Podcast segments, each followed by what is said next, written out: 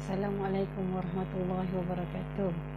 Hai anak-anak, hari ini kita ke udara dalam uh, kajian Al-Fitan wal Malahim iaitu mengenai kisah Dajjal iaitu hakikat dan tanda akhir zaman uh, yang disusun oleh Dr. Zul Muhammad Al-Bakri. Ya, kita tengok uh, part yang pertama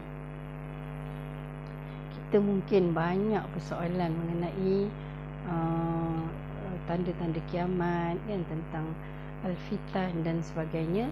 Jadi kita cuba sama-sama bedah uh, buku yang tipis je ni. Uh, daripada uh, Dr. Zul. Uh, pertama dimulakan dengan definisi dajjal kan. Jadi uh, kata dajjal ni dia berasal daripada dajjala dengan makna menutup sesuatu.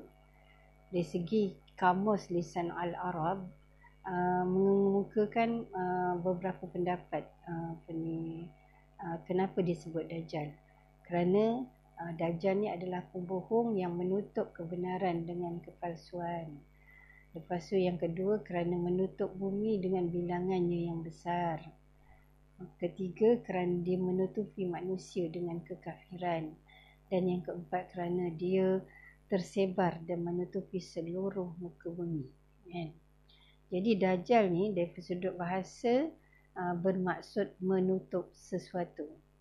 Jadi dajjal antara sifatnya adalah al-kazib iaitu pendusta.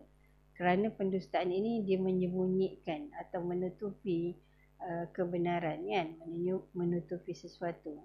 Selain itu dajjal juga bermaksud menyembunyikan kebenaran dan membuat tipu daya terhadap manusia serta menampakkan kecantikan pada perkara yang batin. Uh, jadi Dajjal ni uh, datang daripada sirah mubalawah iaitu ada sifat melampau fa'al. Kerana Dajjal uh, ini banyak melakukan pendustaan dan tipu daya.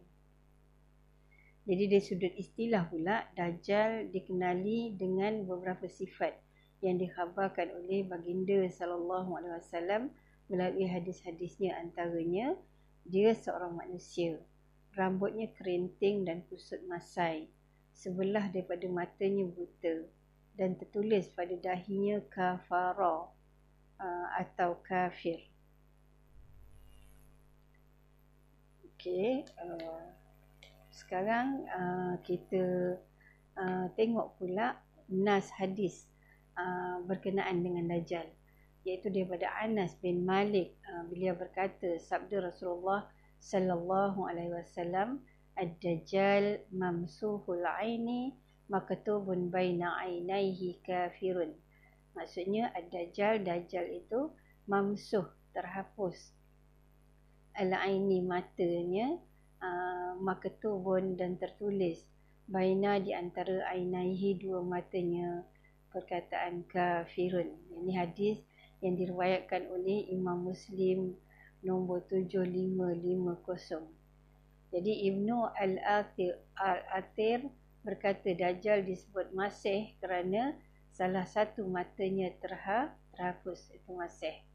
Uh, dan Al-Masih ialah orang yang salah satu sisi wajahnya mamsuh iaitu terhapus iaitu tidak ada matanya dan tidak ada keningnya. Ah, lihat di dalam Jami al-Usul al-Ahadis ar-Rasul 4/203. Jadi kita uh, berhenti sampai situ dan kita ke udara semula pada waktu yang lain. Assalamualaikum warahmatullahi wabarakatuh.